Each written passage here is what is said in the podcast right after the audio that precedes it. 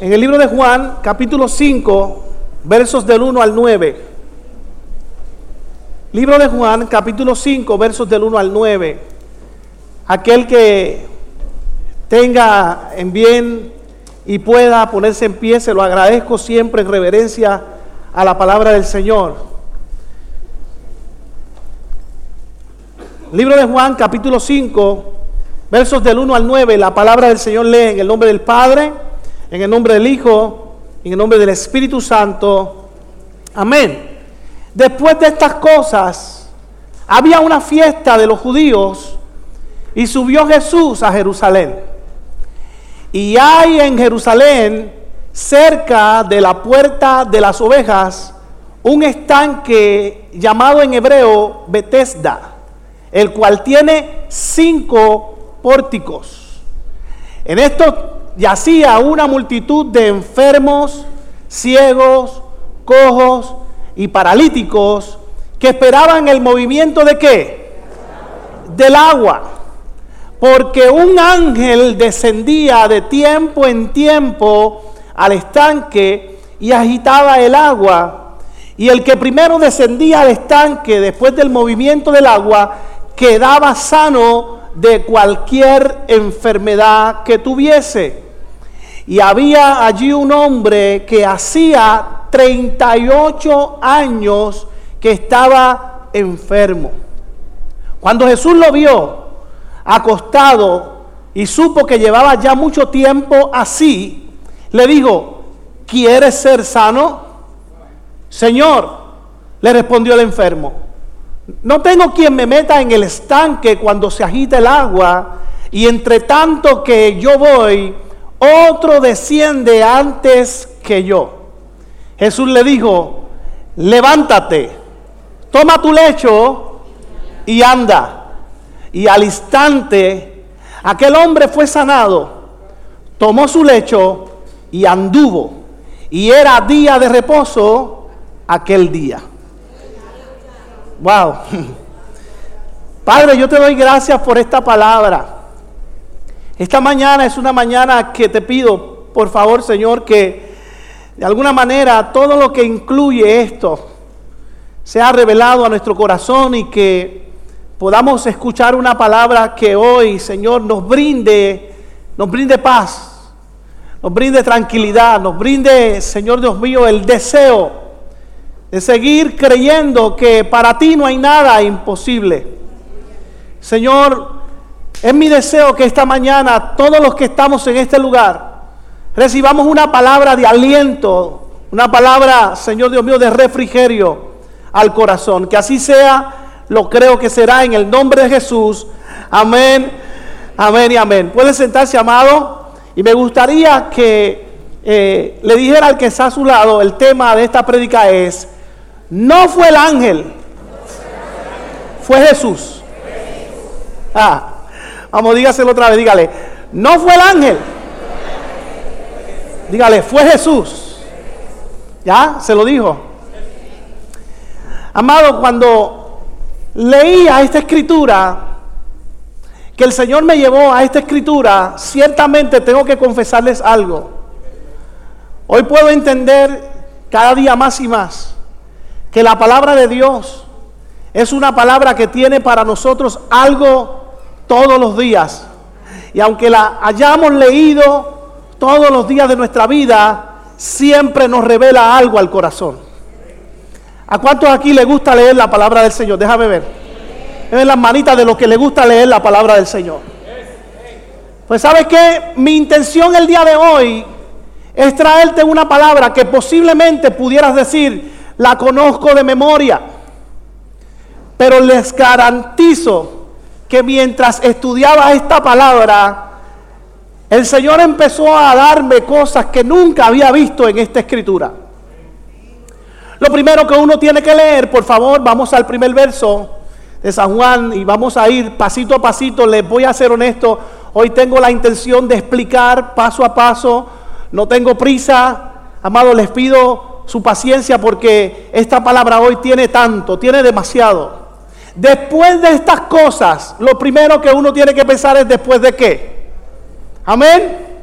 Así que Vamos a empezar metiéndonos en el contexto histórico de esa escritura. Después de estas cosas, lo primero es que Jesús primero no estaba en Jerusalén. Jesús no estaba en Jerusalén. Yo quiero recordarle que cuando Jesús vino a Jerusalén la primera vez, si usted lee Biblia, ¿qué fue lo que sucedió en Jerusalén? Tan pronto Jesús entra a Jerusalén, ¿a dónde se dirigió? Fue al templo, diga conmigo, fue al templo. ¿Dónde estamos hoy? En el templo. Jesús fue al templo. Y cuando entró al templo se encontró que allí estaban sucediendo cosas que no debían suceder en un templo. ¿Y qué hizo Jesús cuando entró por primera vez al templo? Vamos, vamos, vamos. Dice la escritura que viró, viró las mesas. Y después que viró las mesas, obviamente esa fue la entrada primera de Jesús a Jerusalén el pueblo se sintió indignado y ¿qué hicieron? Comenzaron a buscar a Jesús para qué? Para matarlo, para enjuiciarlo. Por lo tanto, Jesús no era qué? No era bien recibido, no era bienvenido en Jerusalén.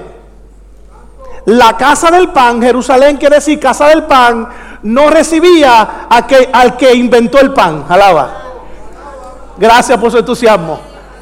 En la casa del pan, el mejor panadero, el que hizo la receta, el que dijo yo soy el pan de vida, el que de mí come jamás volverá a tener hambre, no era recibido en la casa del pan. Yo pregunto, ¿Jesús es recibido en la casa de mi Padre? Yo pregunto, ¿Dios está aquí hoy, esta mañana? ¿Cuántos ya le dieron la bienvenida al Espíritu Santo en este lugar? Vamos, si, si no se lo ha dicho todavía, tóquese el corazón y dígale, Padre, tú tienes un lugar en mi corazón. Oh, gloria al Señor. Así que por lo tanto, a donde te quiero llevar es que Jesús entra al templo, vira las mesas, porque se da cuenta que su casa sería llamada casa de oración, pero los fariseos y los escribas la habían convertido en cueva y casa de, de ladrones. En otra ocasión, amado, antes de lo que va a suceder hoy, Jesús entra al templo y los fariseos como ya estaban buscando para enjuiciarlo, le dan y le dicen, queremos que seas tú, los rabinos que estaban allí, queremos que seas tú el que leas hoy las escrituras. Y dice la Biblia que cuando él abrió la escritura, amado, no sucede como mucha gente alaba, que dice, háblame Espíritu Santo. Judas fue y se ahorcó. Y después dice, Señor, no háblame otra vez. Esa no era. Ve tú y haz lo mismo. No, no, amado. Tenga cuidado cuando abra la Biblia así. Él abrió la escritura. ¿Y dónde cayó la escritura? Los que saben de Biblia. En Isaías, eh, específicamente el capítulo 61 de Isaías, verso 1. Por favor, si me pueden llevar a Isaías, se lo voy a agradecer. Y esto es lo que cuando él abre la Biblia en el templo, después de haber virado las mesas, le dan otra oportunidad, ya lo estaban buscando para señalar, y entonces lo estoy llevando al contexto, después de estas cosas, ¿qué pasó? Él abre la escritura y dice, el Espíritu de Jehová el Señor está sobre mí, porque me ungió quién? Jehová me ha enviado a predicar buenas nuevas a los abatidos, a vendar a los quebrantados de corazón, a publicar libertad a los cautivos y a los presos apertura de la cárcel. Y tan pronto lee eso, les dice, esta escritura hoy se ha cumplido literalmente ante sus ojos. ¿Usted sabe lo que eso quiere decir? Él le está diciendo, no solamente estoy leyendo una vez más la escritura como ustedes la han leído muchas veces, el que la está leyendo es el que describe la escritura que llegaría un día y sobre él se posaría el Espíritu Santo. Por lo tanto, el que está parado frente a ustedes es el Hijo del Dios viviente que tanto ustedes estaban esperando. Y ahí el pueblo comenzó a adorar a Dios. Sí, Pepe. Ahí ellos dijeron, ¿cómo? ¿Qué? ¿Qué qué? Chacho, que tú estás diciendo que tú eres el Hijo de Dios. Blasfemas. Y ahora Jesús vuelve de donde? De Galilea, porque no era recibido en Jerusalén y venía de realizar su segunda señal. La segunda señal que había realizado era que había sanado a un noble. La primera señal que había realizado era que había convertido el agua en qué? En vino. Y ahora viene a Jerusalén a realizar su tercera señal, pero su primer milagro en Jerusalén. ¿Me dejé entender? Viene a realizar su tercera señal, pero su primer milagro en dónde? En Jerusalén. Porque hay gente que no cree por la palabra, pero tiene que creer por qué? Por los hechos. Porque créanme que todavía en el 2020 hay Tomás de la vida. Hay gente que tiene que ver para creer. Si yo no veo, si yo no toco, si yo no pongo mis manos en las heridas, yo no creo. Había gente que era necesario. Mire, la Biblia dice que hay cosas que tienen que suceder para que los que no creen crean. Por eso es que yo declaro que en la casa de mi padre hay gente que se sigue sanando de cáncer, hay gente que sigue recibiendo milagros. En la casa de mi padre hay paralíticos que se van a levantar, hay sordos que van a escuchar, hay ciegos que van a ver, hay mudos que van a hablar. Alguien dice y cree esta palabra. Yo siento la presencia de Dios en este lugar. Eso es para este tiempo, dile, eso es para este tiempo. Vamos, dile al que está a tu lado, prepárate que hoy te visita Jesús. Hmm. Vamos, dile que está a tu lado, no fue el ángel, fue Jesús, no fue el ángel. Oh, mi hermano, yo estoy aquí, créanme. Estoy que quiero llegar al final antes del principio. Y ahora Jesús está allí diciéndole, se cumplió. Pero a ellos no les interesaba el cumplimiento de la palabra.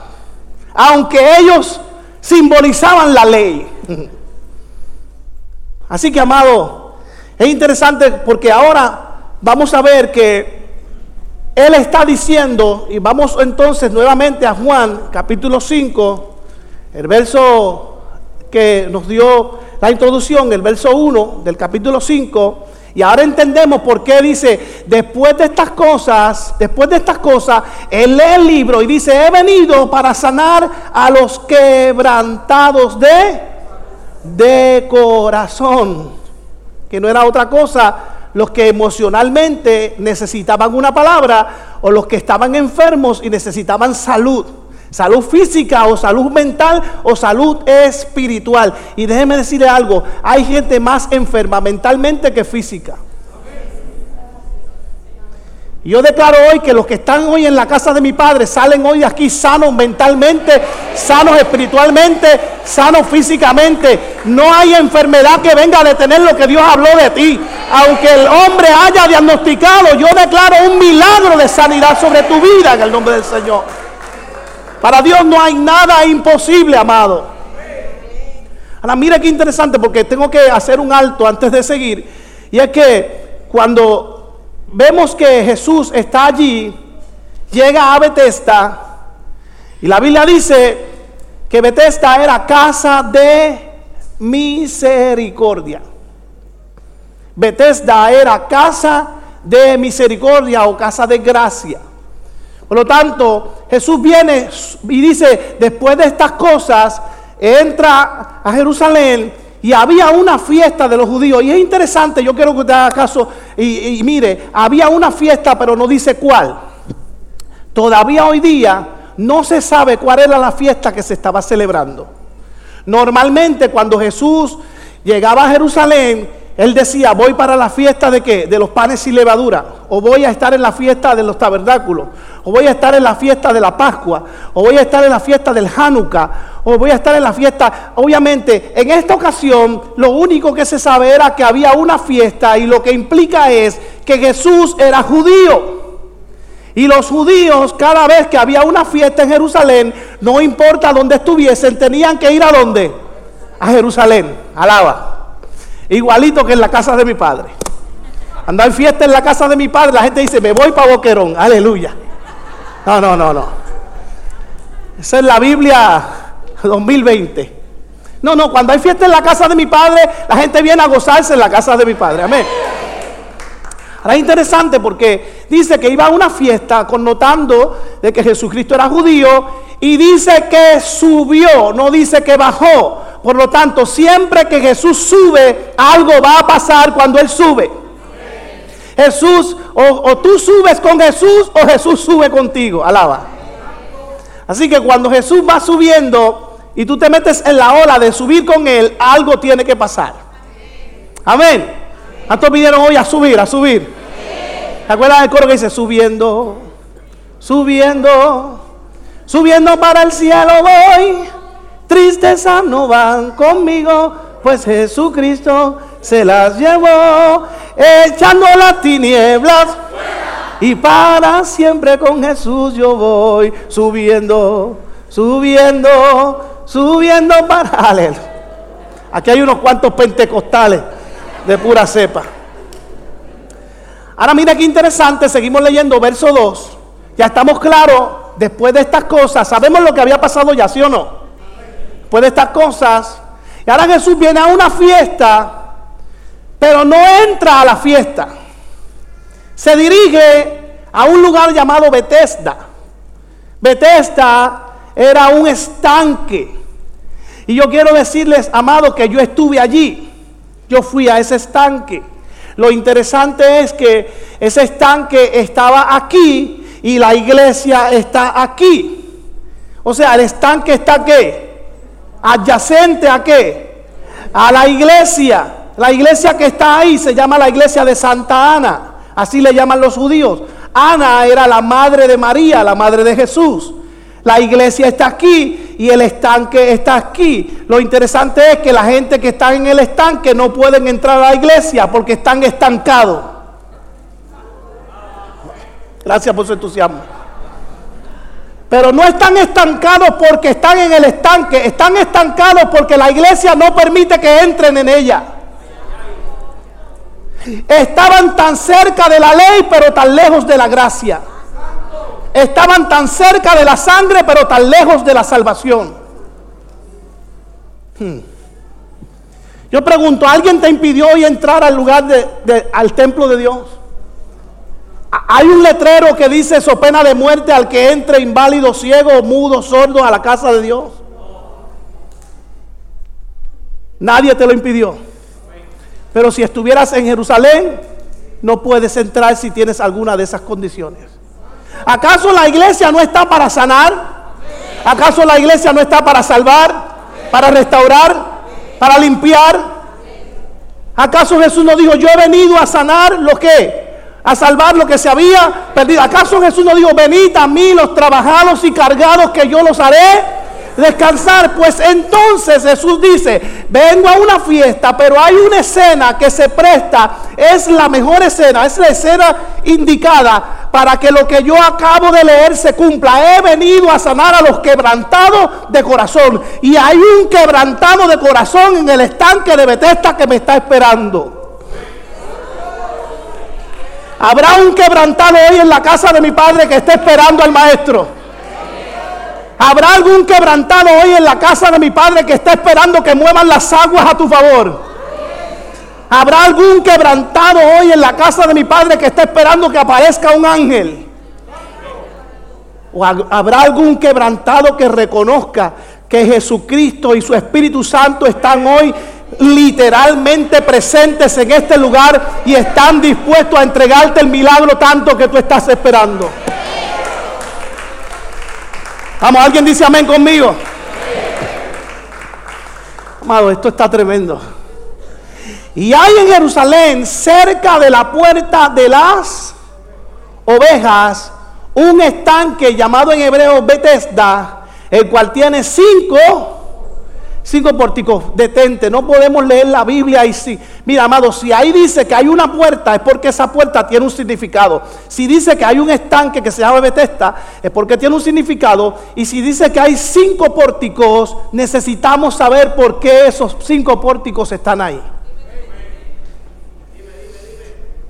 Mira, amado, créame que hice mi asignación. Mi esposa puede decir que ayer me senté eh, esta semana he estado dándole al mensaje y ayer me senté desde las 10 de la mañana y eran las 6 de la tarde y todavía no había podido terminar el mensaje de hoy. Y cuando me pongo a investigar, les digo, es bueno que me preguntan. Me doy cuenta de que en Jerusalén hay 12 puertas. Una de ellas era la puerta de las ovejas. ¿Y por qué la puerta de las ovejas? Porque la puerta de las ovejas daba entrada al templo y daba entrada al estanque. Las ovejas son las que entran a dónde? Al templo. Y las ovejas se llevan al estanque para limpiarlas en las aguas del estanque y purificarlas antes de matarlas para el sacrificio que se ofrece en el templo. Ahora interesante porque cuando tú vas a entrar al estanque de Betesta, es como entrar por la puerta de las ovejas, pero luego hay cinco divisiones. Y esas cinco divisiones son los cinco pórticos. Y esos pórticos, cada uno tiene un nombre. ¿Quieres saber cuáles son los nombres de esos pórticos? El primero se llama Bereshit, el segundo Shemot, el segundo Barikat, el tercero Bemidad y el tercero Devarim, el quinto Devarim. Eso quiere decir que el primero es Génesis, el segundo es Éxodo, el tercero es Levítico, el otro es Deuteronomio y están ahí los cinco libros del Pentateuco. Por lo tanto, esos cinco pórticos significaban la ley. La gente para poder entrar a las aguas tenía que entrar por la ley, pero el que entra por la ley no se sana. La ley no sana a nadie. Sígame, amado, ¿me está siguiendo? Es interesante porque cuando, cuando Jesucristo se encuentra con la mujer, y esto fue algo que me vino al corazón ahora, cuando Jesucristo se encuentra con la mujer samaritana, ¿qué fue lo que le dijo? ¿Cuál fue la conversación que tuvieron? Y la, samaritana era una mujer extranjera, extranjera. El Señor le dice que cinco maridos has tenido y ninguno de ellos es tuyo. Y el que tienes ahora tampoco es tuyo. O sea que esos cinco que has tenido no eran los que solucionaban tu problema. De hecho, hoy día en Samaria, hoy día, diga conmigo, hoy día, Samaria le sirve a cinco dioses. Usted busca la historia de Samaria. En Samaria hay cinco dioses diferentes que ellos le sirven hoy día. Pero lo que aquella mujer no se estaba dando cuenta, que el que llegó le dice, tienes uno sexto que tampoco es, pero ha venido uno que representa al, esposo de la iglesia, al que es fiel, al que es verdadero, al que es el único. Y si, te, si, te, si vienes a mí, el que viene a mí, yo no lo echo fuera. Lo que el Señor le está diciendo, en este estanque hay cinco pórticos donde en cada uno de ellos entra un diferente tipo de persona, multitud, enfermos, cojos, paralíticos y ciegos. Cada uno escogía a qué lugar iba a entrar. Pero aún entrando en esos lugares muchos no sanaban. Porque había llegado uno que estaba en la puerta de las ovejas, pero en una ocasión él dijo, yo soy la puerta y el que por mí entra... ¿Alguien me está siguiendo? Pero permítanme seguir, amado, porque si no, un estanque llamado Bethesda, el cual tenía cinco pórticos. Por lo tanto, aquellos cinco pórticos representaban la ley. Diga conmigo la ley. La ley. Si seguimos leyendo, vamos al verso 3. En estos días yacía una multitud de enfermos, ciegos, cojos, paralíticos que esperaban el movimiento de qué? El movimiento del agua. Amado, ¿qué dice ahí? Para, yo pregunto, ¿ahí habían pocas personas? Ahí había una, una multitud. O sea, ahí había muchas personas que intentaban qué? Entrar a dónde? A las aguas. Y obviamente les tengo que decir algo, amado.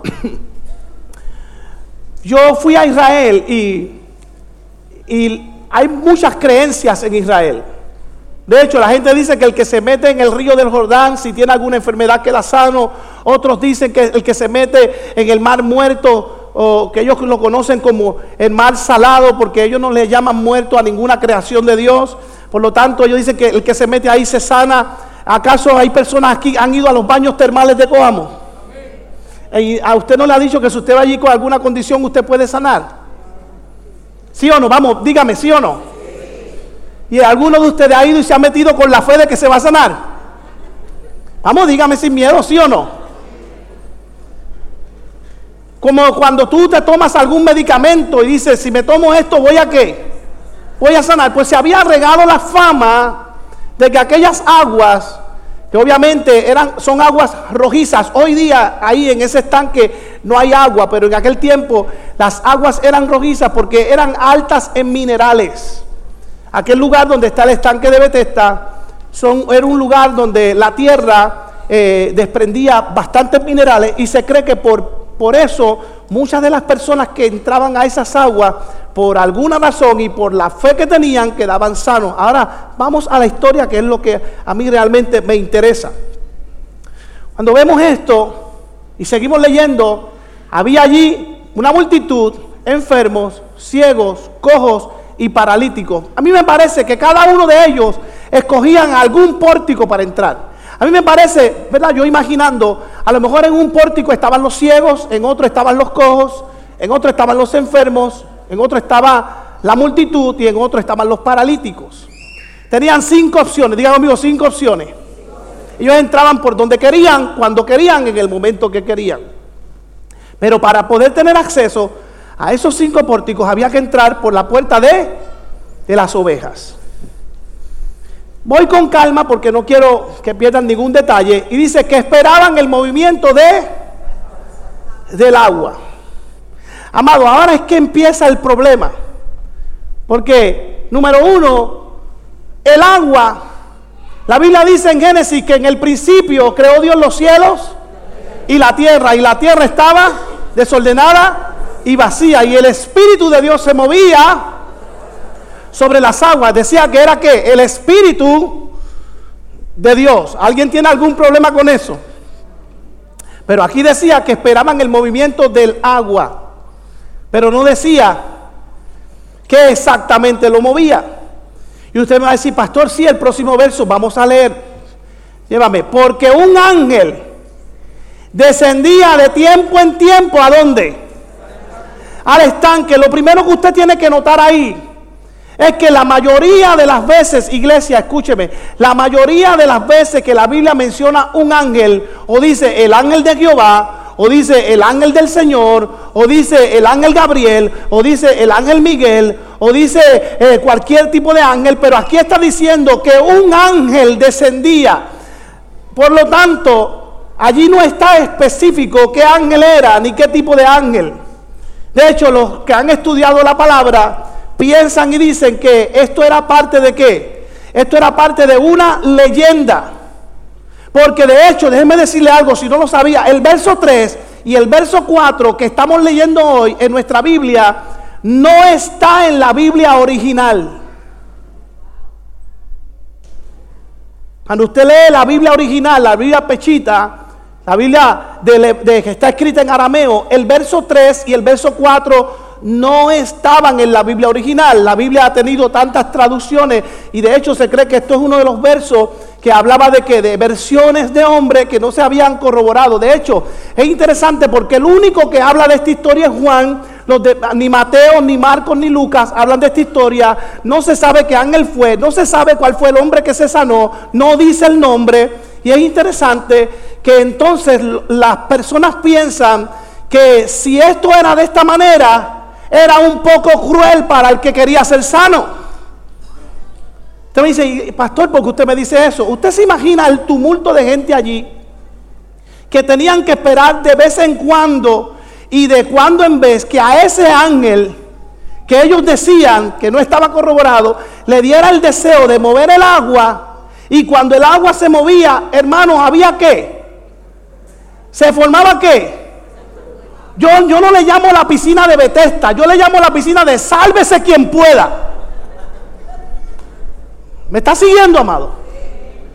Era la piscina de que el primero que llegue, ese es el que se sana. Para mí era algo cruel. Gente que llevaba allí que no llevaban días, no llevaban semanas. Había gente que llevaba años esperando el famoso movimiento de quién? Del ángel que se mencionaba en la historia, que viniera y moviera. Y yo pregunto, ¿acaso no sería eso un acto más eh, de competencia a ver quién se puede sanar? Y yo pienso que Dios cuando va a sanar, la Biblia, el Jesús que yo conozco, dice que cuando llegaba a los lugares, si había un enfermo lo sanaba, pero si había muchos enfermos lo sanaba a todos.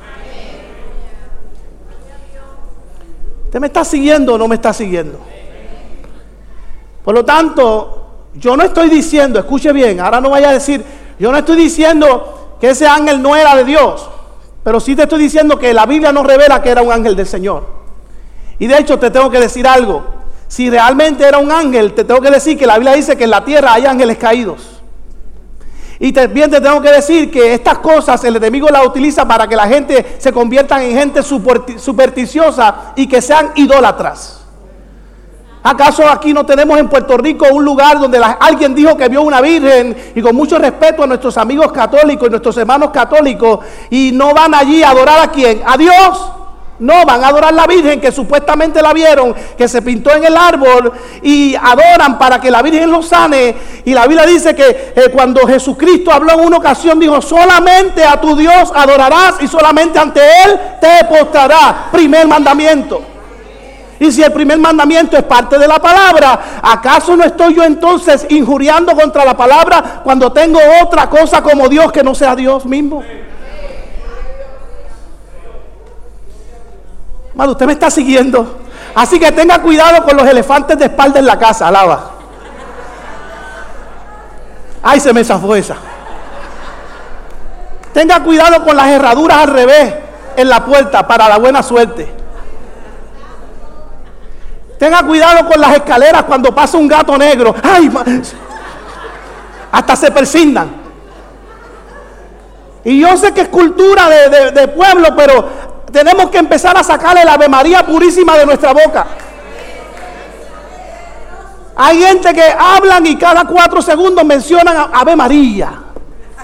Y después dicen purísima. Su pecado concebido. Sin pecado concebido. Y termina, no me cree, no me cree. Mira, en nombre del Padre, del Hijo y de... Y eso no quiere decir eso. Y no es que, no, es que tenemos que tener cuidado porque aún con nuestros hechos, nuestras acciones, mire, yo he escuchado gente que dice, ay, Dios quiera que este año sea tan bueno como el otro. Y mira, mira. Toco madera por si acaso.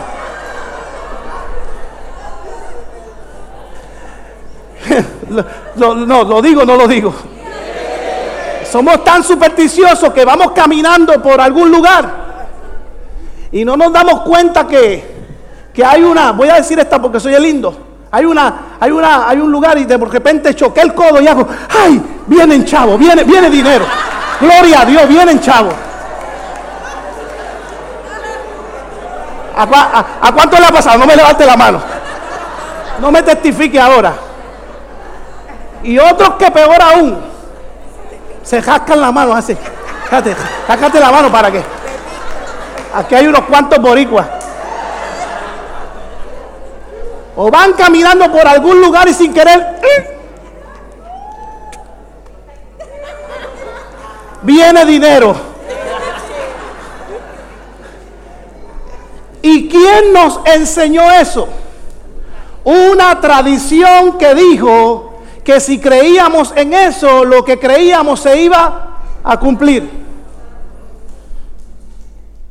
Pero hay gente que duda tanto en lo que cree que terminan creyendo en lo que dudan. Y yo vengo a decirte que Jesús, la intención de Juan, mire, a diferencia de Mateo, de Marco y de Lucas, Juan vino a establecer quién era Jesús. Marcos, Lucas y Mateo hablaban de las cosas que hacía Jesús, pero a Juan le interesaba hablar del Jesús que hacía las cosas. ¿Qué me está siguiendo, amado? Por lo tanto, hoy vamos a ver qué fue lo que hizo Jesús, que marcó el primer milagro que realiza en un lugar llamado Betesda, casa de misericordia, y lo realiza con un hombre, y vamos a seguir leyendo, porque un ángel descendía de tiempo en tiempo al estanque. La Biblia no habla eh, en ningún otro lugar si ese ángel alguien lo vio, quién fue el que lo vio, cómo se llamaba. No dice cuándo aparecía agitar el agua, cuántas veces había agitado el agua. No dice cuántas personas se salaron cuando eso sucedió. Me parece a mí que es más un cuento de qué? De camino. ¿Me está siguiendo? Y agitaba el agua y el primero que descendía para colmo, imagínese un paralítico tratando de llegar primero. ¿No cree que usted que era cruel? Imagínese un ciego tratando de llegar primero. Imagínese un, sordo que no escucha cuando el agua se agita. Imagínese un mudo que no puede decirle a alguien cuando suene, llévame. ¿Está viendo la historia desde otro punto de vista, sí o no? El primero que descendía al estanque después del movimiento del agua quedaba sano de cualquier enfermedad que tuviese. La pregunta es, ¿por qué no aparecen en la Biblia todos los testimonios de las personas que se sanaron de las diferentes enfermedades que tenían? Qué bueno que me pregunta. Porque ahora vamos a ver un poquito de lo que está sucediendo. Y había allí un hombre que hacía 38 años que estaba enfermo. Hermanos, Aleluya, pero es que esto está, esto está tremendo. Hermano, usted no cree que si, ese hombre tenía tanto deseo, de eso hubiese sido tan cierto. Ese hombre estaba allí 38 años. No hubo, no tenía que haber alguien que le tuviera que misericordia porque estaba en el estanque de la misericordia. Sin embargo, nadie le tuvo misericordia a un hombre que estuvo 38 años esperando ser sano. Y tal vez podría decir, pastor, pero es que allí había mucha gente. Ahora, ¿por qué el número 38? Qué bueno que me pregunta. Hermano, los números en la Biblia no están por estar. La Biblia dice que el pueblo de Israel salió de Egipto cuando se supone que de Egipto a Canaán, la tierra prometida, se tardaran entre 7 a 12 días en llegar. Sin embargo, el pueblo estuvo dando vueltas en el desierto, ¿cuántos años? No, no, no, 38 años. Después de dar tanta vuelta, llegaron al Jordán y se detuvieron en un lugar llamado Cabes Barnea. Y estuvieron un año en Cabes Barnea, el año número 39, y en el año 40 cruzaron el Jordán y entraron a la tierra prometida. Por lo tanto, estuvieron 38 años perdiendo el tiempo. El número 38 me habla de un individuo que estuvo allí perdiendo el tiempo. ¿Por qué? Porque se acostumbró a estar qué? A estar con la misma condición. Y hay gente que teniendo al Dios que los sana para recibir el mantengo, siguen enfermos. Ay, se me zafó. Para que le lleguen los cupones hay que estar enfermo. Para poder coger el seguro. Ay, aleluya. No, no, no, pero hermano, no se sienta mal conmigo. Hay gente que eh, llega el tiempo y hay que, hay que tenerlo. Pero hay gente que antes de tiempo, yo conozco hombres de 25 años que tienen seguro social. Y no tienen nacariles del oriente. Y la Caribe del Oriente, según la Real Lengua Española, es la Caribe del Oriente. Gente que se acostumbra a vivir una vida de, de? De que le digan, te ves mal, tú no te puedes levantar, no hay nadie que pueda hacer algo por ti.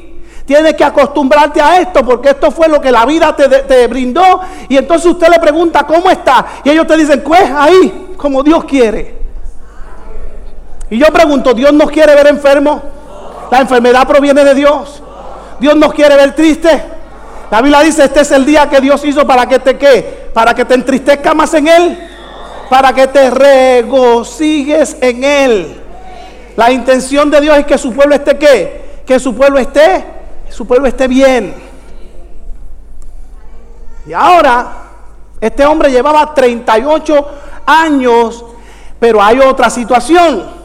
Él está en la puerta de las ovejas, frente a la ley, a los cinco pórticos de la ley, Génesis, Éxodo, Levítico, Número y Deuteronomio, y él está allí siendo confrontado año por año por una condición que el Mishnah, el libro que está, una de las eh, partituras del Torah, el Mishnah es las 39 cosas que no se pueden hacer el día sábado. Aleluya, espérate. Él está cuando, ¿dónde? En, en Betesta, Dios mío, en Betesta. Frente a la puerta de las ovejas. Para entrar a uno de los cinco pórticos que son la ley. Pero la ley dice que el sábado hay 39 cosas que los judíos no pueden hacer. Me parece a mí que cada año él se recordaba de una de ellas.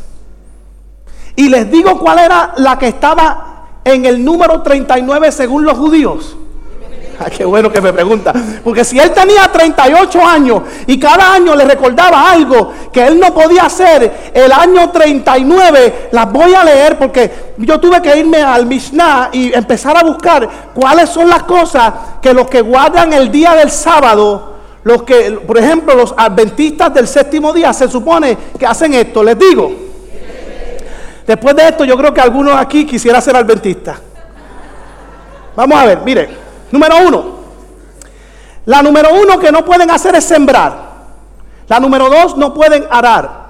La número tres no pueden cosechar. Número cuatro no pueden juntar la cosecha. La número cinco no pueden trillar. La número seis no pueden aventar, separar el grano. Eso es lo que quiere decir. La número siete no pueden separar lo bueno de lo malo. La número ocho no pueden tamizar. La número diez no pueden moler. Nueve. La número diez no pueden amasar. La número 11 no pueden hornear. La número 12 no pueden esquilar, es quitarle el cuero a una oveja. La número 13 no pueden lavar fibra. La número 14 no pueden peinarse, peinar fibra. La número 15 no pueden teñir. La número 16 no pueden hilar. La número 17 no pueden armar cadena. La cadena que utilizaban para los telares, que era una cadena que le daban con el pie para poder ir vanando la, eh, la tela. La número 18 no pueden preparar la cadena ni repararla. La número 19 no pueden tejer. La número 20 no pueden destejer. La número 21 no pueden anudar. La número 22 no pueden desanudar. No pueden hacer nudo ni quitar el nudo. La número 23 no pueden coser. La número 24 no pueden descoser. La número 25 no pueden cazar. La número 26 no pueden faenar, matar peces o matar animales. La número 27, no pueden descuerar. La número 28, no pueden curtir el cuero. La número 29, no pueden alisar el cuero. La número 30, no pueden marcar el cuero. La número 31, no pueden cortar el cuero. La número 32, no pueden escribir. La número 33, no pueden borrar. La número 34, no pueden construir. La número 35, no pueden destruir. La número 36 no pueden apagar el fuego. La número 37 no pueden encender el fuego. La número 38 no pueden culminar un trabajo. Y la número 39 no pueden cargar ningún objeto. Oh. Y ahora llega Jesús y se encuentra con un paralítico. Y le dice, es que Jesús está pasado. El día que, el día sábado, porque el día sábado era que, el día del reposo. Pero lo que los judíos no entienden es que el día de reposo fue hecho para el hombre y no el hombre para el día del reposo. Voy a decirlo otra vez. El día del reposo fue hecho para el hombre y no el hombre para el día del reposo o por el día del reposo. Ahora viene Jesús y ve a aquel hombre que no se sabe quién es, no se sabe su nombre, la Biblia no lo dice, no volvieron después a hablar de él. Y Jesús le pregunta, ¿quieres ser sano? Y es el primer milagro, pero a todos los demás que Jesús sanó, no le decía, ¿quieres ser sano? Jesús le decía, ¿quieres ser salvo? ¿Se ha preguntado usted por qué Jesús le dijo, ¿quieres ser sano? Porque Jesús no le estaba hablando a un hombre, Jesús le estaba hablando a una religión que estaba paralizada en un estanque, estando frente a una iglesia, una religión que no servía para salvar las almas. Hermano, yo siento algo aquí especial.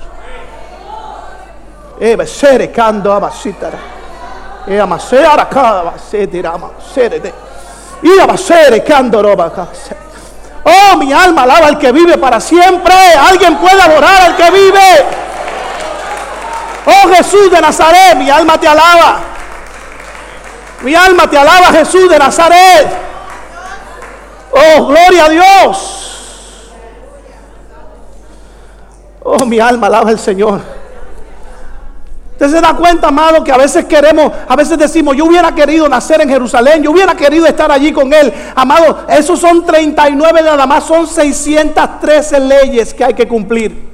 Y nada más de leerla me cansé. Y ahora está aquel hombre allí, acostado en el suelo. Jesús se le acerca y va a la necesidad prioritaria porque Él está qué? Él lleva 38 años enfermo. Y Jesús le dice, ¿quieres ser sano? Mira, amado, cualquiera que esté allí dice, este Jesús está pasado. Porque qué pregunta esa. El hombre lleva ahí, chicos, Jesús, tú no lo ves, 38 años ahí y tú le preguntas que es como cuando Jesús veía un ciego, le decía, ¿tú quieres que te devuelva la vista?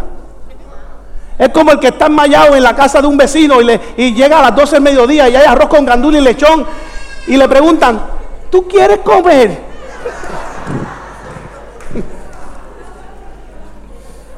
No, no, no, estoy en ayuno.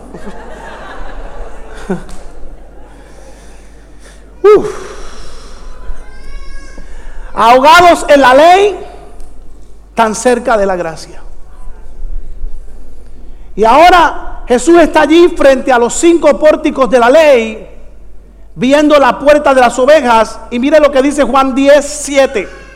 Juan 10, 7, lo que Jesús le está diciendo a aquel hombre es, volvió pues Jesús a decirle, de cierto, de cierto digo, yo soy, amado, ¿qué digo? Yo soy la puerta de las ovejas. Tú estás parado, la estás mirando, pero esa puerta no te lleva a ningún lado. Él dijo, yo soy el camino, la verdad y la vida. Y nadie va al Padre si no es a través de mí. Y ahora le está diciendo, la puerta de las ovejas está frente a ti. Te pregunto, ¿te quieres meter en el agua estancada o quieres entrar conmigo? ¿O quieres entrar en mí? ¿Quieres vivir conmigo? ¿Quieres? Oh, vamos, yo pregunto esta mañana, ¿alguien quiere hoy entrar en Cristo Jesús? Porque Él dijo, mi Padre está en mí, yo estoy en mi Padre.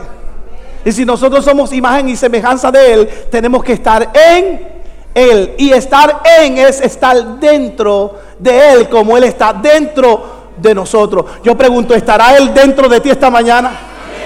¿Estará tu templo oh, esperando que llegue un angelito y mueva las aguas? ¿O en tu templo está el Rey de Reyes y Señor de Señores? No fue el ángel, fue. Vamos, no fue el ángel. Ayúdeme, no fue el ángel. Fue Jesús. Mire lo que dice el verso de Juan 10, verso 9. Yo soy la puerta. El que por mí entrare será salvo y entrará y saldrá y hallará pasto. Ahora Él está diciendo, a la puerta, al pórtico que tú quieres entrar, tal vez te da sanidad, pero al pórtico que yo te ofrezco te da salvación. Pero pastor, pero es que lo que le dijo fue, ¿quieres ser sano? Sí, pero Jesús no deja cabo suelto. Porque Jesús se lo vuelve a encontrar después. ¿Me está siguiendo? Vamos a ver qué pasó cuando, pero antes de ir ahí, mira, dice, yo soy la puerta y el que por mí entra será salvo y entrará y saldrá y hallará pastos. Ahora mire lo que dice el verso 11 de San Juan 10. Yo soy el buen pastor y el buen pastor su vida da por las ovejas. Ahora le está diciendo, si tú eres una oveja y quieres entrar en mí y quieres ser sano y quieres ser salvo, no solamente vas a encontrar sanidad y salvación, sino que vas a encontrar un pastor que te va a, cuidar toda la vida y está dispuesto a dar la vida por ti.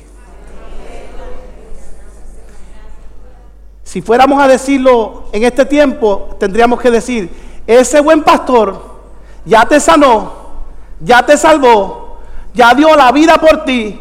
Ahora Él te pregunta a ti, ¿estás tú dispuesto a caminar en Él hasta encontrarte algún día entrando por la puerta de las ovejas para que el buen pastor sea tu dueño por eternidad? Dios es bueno y para siempre es su misericordia. su misericordia. Llegó Jesús allí, la máxima expresión de la gracia, amado. Y yo quiero volver a Juan y seguimos leyendo pasito a pasito porque yo creo que ya está casi todo explicado. Vamos a Juan 5. Y eh, habíamos leído hasta el verso 3. Entonces yacía una multitud de enfermos, ciegos, cojos y paralíticos que esperaban el movimiento del agua, porque un ángel descendía de vez en cuando y de cuando en vez. Eso quiere decir que descendía cuando. Vamos, dígalo en español. No le daba la gana. Aquel ángel, aquel ángel decidía cuándo quería sanar y cuando no. ¿Usted cree que Dios opera de esa manera? Dios, la intención de, Dios es que estemos, que estemos bien. Los pensamientos de Dios son bien para qué? Para los hombres. Y ahí estaba el agua y el primero que descendía al estanque después del movimiento del agua quedaba sano de cualquier enfermedad. Número 5, por favor. Y había allí un hombre que tenía 38 años que estaba enfermo, ya lo expliqué, y número 6, cuando Jesús lo vio acostado y supo que llevaba ya mucho tiempo así, le dijo, fíjense, mire qué interesante, Jesús es un carpintero, Jesús es el hijo de José y de María, el oficio de José era la carpintería, por lo tanto Jesús es conocido como el hijo del carpintero, por lo tanto Jesús tenía que ser un hombre que, era un hombre de mano fuerte. Jesús le pudo haber dicho, ven acá, déjame ayudarte déjame cargar tu lecho y déjame caminar contigo. Jesús le dices, ¿quieres ser? ¿Quieres ser sano? Y mire, mire lo interesante, Señor, le respondió el enfermo, no tengo quien me meta al estanque cuando se agite el agua y entre tanto que yo voy, otro desciende antes que yo. La pregunta es, ¿él le contestó la pregunta a Jesús? No, amado. Jesús lo que le preguntó fue, ¿quieres ser sano? ¿Y cuál debió haber sido la respuesta? Sí, o no. Es como cuando, me voy a meter en problemas, cuando las mujeres salen de shopping y usted le dice, ¿qué compraste? Bueno, no, es que fui, eh, fui a visitar fulana, después fui a tal sitio, después... Eh, ¿Sí o no? A los hombres también le pasa. Déjame no seguir porque me miran serio y se, daña el mensaje y no. El Señor le respondió al enfermo, no tengo quien me meta al estanque cuando se agite el agua y entre tanto que yo voy, otro desciende antes que yo. Él estaba tan acostumbrado a lo mismo, a lo mismo, a lo mismo, que ahora no se da cuenta que él no necesita entrar ni por ninguno de los pórticos. Ahora la puerta de las ovejas y el pastor está frente de él y le está diciendo, yo estoy dispuesto a darte lo que tanto tú estás esperando. No necesitas un ángel. Aquí está el que creó todos los ángeles. Y aunque algunos están caídos, pero yo soy el dueño y soberano de la tierra, para mí no hay nada imposible Estoy frente a ti en el lugar correcto, en el momento correcto. ¿Desea recibir el milagro, sí o no? Yo pregunto, ¿alguien desea recibir hoy un milagro, sí o no? ¿Cuántos creen que Dios está aquí para entregarte ese milagro? Créalo que Él lo puede hacer ahora. Él no necesita esperar a mañana. Él no necesita esperar 38 años. Él no necesita ninguna ley de hombre. Él es el autor de la ley. Y la pregunta es, amado, ahora yo les tengo una gran pregunta. Jesucristo le pidió al paralítico que infringiera la ley. ¿Por qué usted está tan seguro de eso? Porque si el 39 decía que no se podía cargar nada, Jesucristo le dijo, pues si quieres, ¿qué le dijo? Ponme el próximo verso, aleluya. Jesús le dijo, levántate toma tu lecho y anda. Jesucristo le está pidiendo tres cosas que él no puede hacer. Pero no es lo que tú no puedes, es lo que Dios sabe que hará si crees en él. Hay gente aquí que se ha descalificado solo. Y este es el año de, los logros. Este es el año de alcanzar meta. Vamos camino a recibir lo que tanto estamos esperando. Prepárate para hacer lo que Dios te habló que vas a hacer y vas a cumplir. Aquí hay gente de cumplimiento. Aquí hay gente de promesa. Las promesas del Señor son sí, amén. Alguien dice, viene algo bueno, algo mejor para mí. Vamos, alguien lo cree conmigo. Dígame, dígame, dígame. Oh, gloria al Señor. Viene algo mejor. Dile que está tú. Viene algo mejor. Prepárate. Prepárate, prepárate. Viene algo mejor. Jesús está en la casa. Oh, mi alma alaba al Señor. Oh, mi alma alaba al Señor. Aleluya. Me preparan, lo toqué. A Jesús al fin lo toqué. Lo toqué a Jesús al fin lo toqué.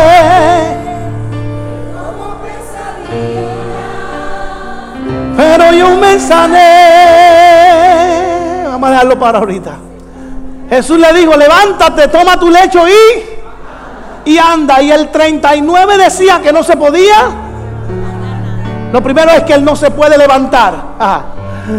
Pero ¿a qué vino el Señor? Amado, ¿a qué vino el Señor? ¿A qué vino el Señor? Lea conmigo, por favor, lo que dice Juan 5:21.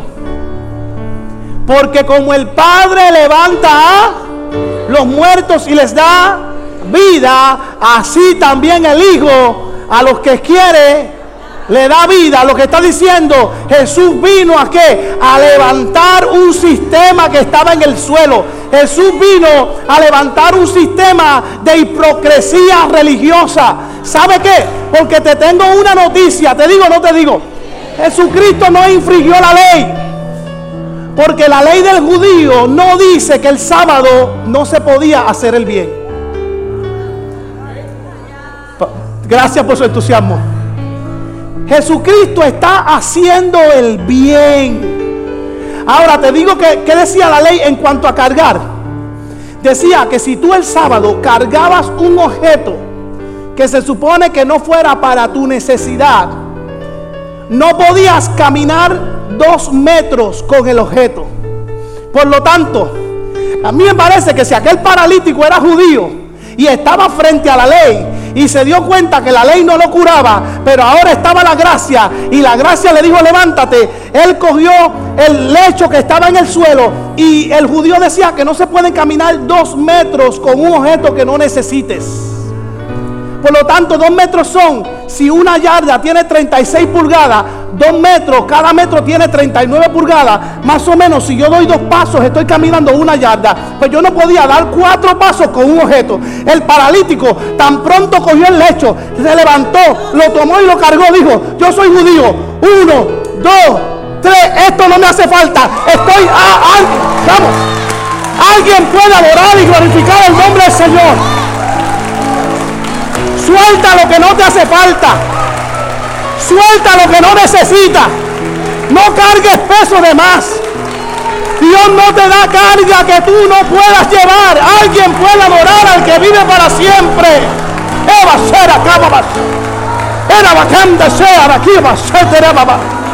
Alguien puede adorar al que vive esta mañana. Dale libertad al Espíritu Santo en esta mañana. Suelta, suelta, suelta, suelta, suelta. Suelta la carga, suelta lo que te detiene, suelta lo que te detiene en el nombre poderoso de Jesús. Eva sere que andaraba. Iba a cama sendaraba cama Oh, mi alma alaba al que vive para siempre. Uh. Amado, sigo, sigo. Tengo dos, dos citas más. Hay una presencia de Dios poderosa. Mira lo que dice Marcos 2.27. También le dijo, el día de reposo fue hecho por causa del hombre y no el hombre por causa del día de reposo. Ahora mira lo que le dice en Juan 5, 17. Y Jesús le respondió, mi padre hasta ahora trabaja y yo trabajo. ¿Qué está diciendo él? Mi padre no descansa. Ah, gracias, gracias. Para mi padre, el verdadero reposo, ¿sabes por qué? Ay, aleluya, esto llegó del cielo. No se trataba de un día, se trataba que aquel hombre llevaba 38 años tratando de reposar y el verdadero reposo le llegó un día de reposo como cualquier otro día. ¿Me expliqué o no me expliqué? ¿Qué era más importante? ¿A qué vino el Señor a la tierra? A darle reposo a los hombres. Aquel hombre estaba quebrantado. Lo que leyó en Isaías. Yo he venido a sanar los quebrantados de corazón. Y no hay un día que yo eh, pueda pecar haciendo el bien, quitándole el quebranto a uno que necesita no tenerlo. Por lo tanto, yo no sé qué día para ti es hoy. Domingo, sábado, lunes, martes, miércoles. Pero si tú necesitas descanso, Él está dispuesto a dártelo. Porque el Dios que tenemos no descansa. Jesús está diciendo, si mi Padre no descansa, yo tampoco. ¿Quieres saber más?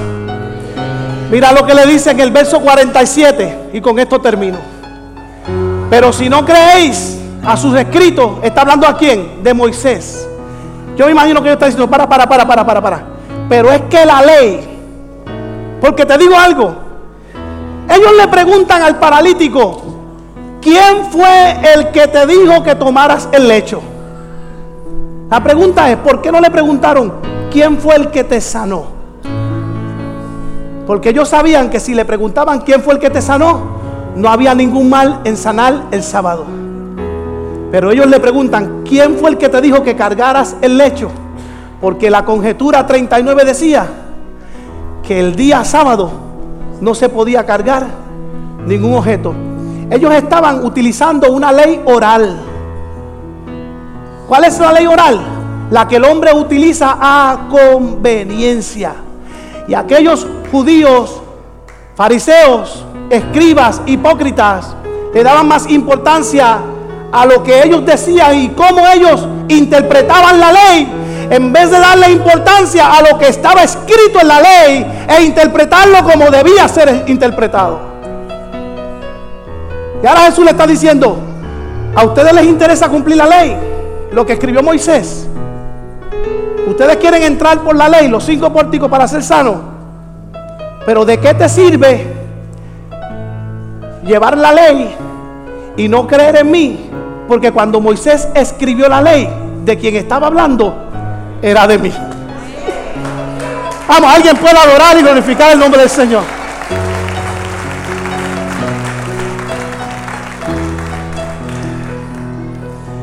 La pregunta es, dile al que está a tu lado, ¿estás preparado? Dile, dile, dile, no estás en Bethesda, pero estás en la casa de mi padre. Dile, dile, dile, no va a descender un ángel, pero el Espíritu Santo está aquí en persona. Aleluya. Dile, dile, no se van a mover las aguas, pero van a mover tu espíritu. Alaba. Dile, dile, dile, no sé cuántos años has esperado pero en un segundo, lo que estás esperando puede llegar. Si hay alguien que lo cree, ponte en pie. Si hay alguien que lo cree, ponte en pie. Aleluya. Oh, lo toqué. A Jesús al fin lo toqué.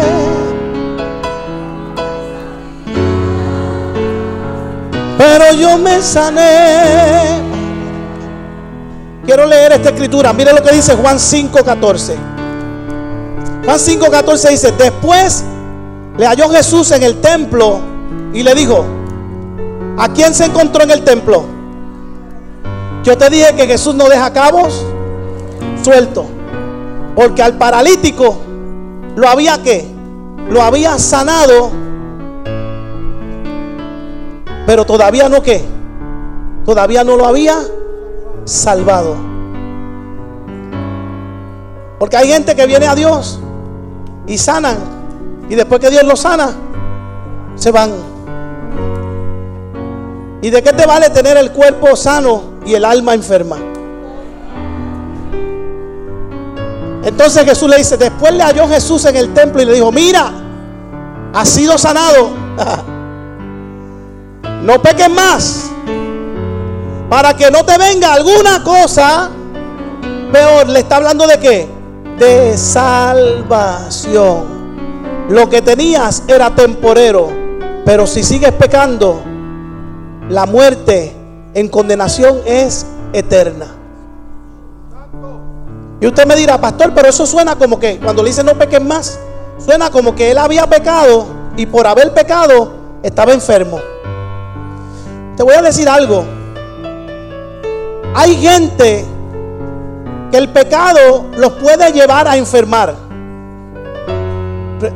pregunto, si una persona se fuma cuatro cajas de cigarrillo todos los días, ¿qué le va a pasar? Le va a dar cáncer.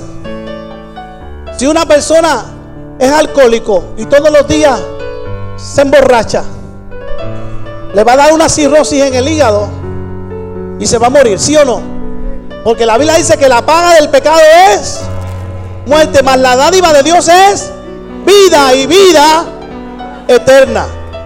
Ahora bien, ¿no te, ¿no te parece esto a la misma situación cuando se encontró con la mujer adúltera? Y después de decirle, levántate, ¿dónde están los que te acusan?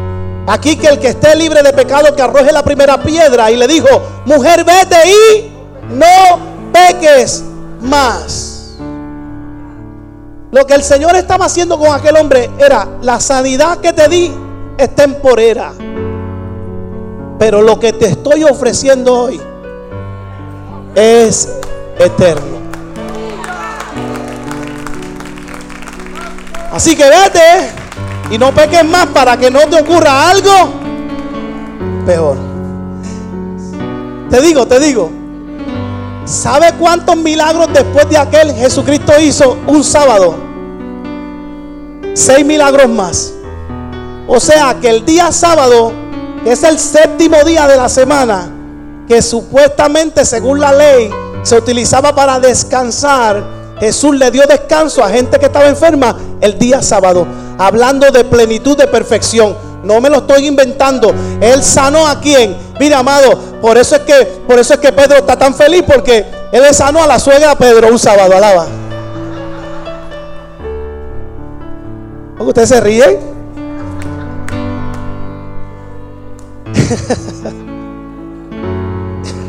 sanó al paralítico de Betesda, número uno, sábado, diga amigo, sábado. A la mujer enferma eh, también vino con un espíritu de enfermedad, la sanó. Sábado, diga amigo, sábado. Al hombre con hidropesia, diga sábado. Los que acumulan por alguna condición agua en algún órgano de su cuerpo. Sanó a un ciego de nacimiento. ¿Cuándo? Sanó a un enfermo inmundo. ¿Cuándo? Sanó a la suegra de Pedro. ¿Cuándo? Y sanó al hombre de la mano seca. Sábado. Fueron siete milagros. Un sábado diferente. Que él estaba diciendo él a los fariseos con siete milagros el día séptimo. Que llegará el día del milenio donde la enfermedad no tendrá lugar y Dios no tomará en cuenta la, la injusticia del hombre y estarán sanos por mil años. Amado, yo pregunto, ¿será hoy sábado? Yo te aseguro que hoy no es sábado, pero este es el día del Señor. Y este es el día que Dios hizo para que reposemos en Él. Así que no fue el ángel, fue Jesús. Y Jesús está aquí hoy, esta mañana, para sanarte. Alguien necesita sanidad, ven al altar. Alguien necesita restauración, ven al altar. Alguien necesita un milagro, ven al altar. Ven corriendo, ven corriendo.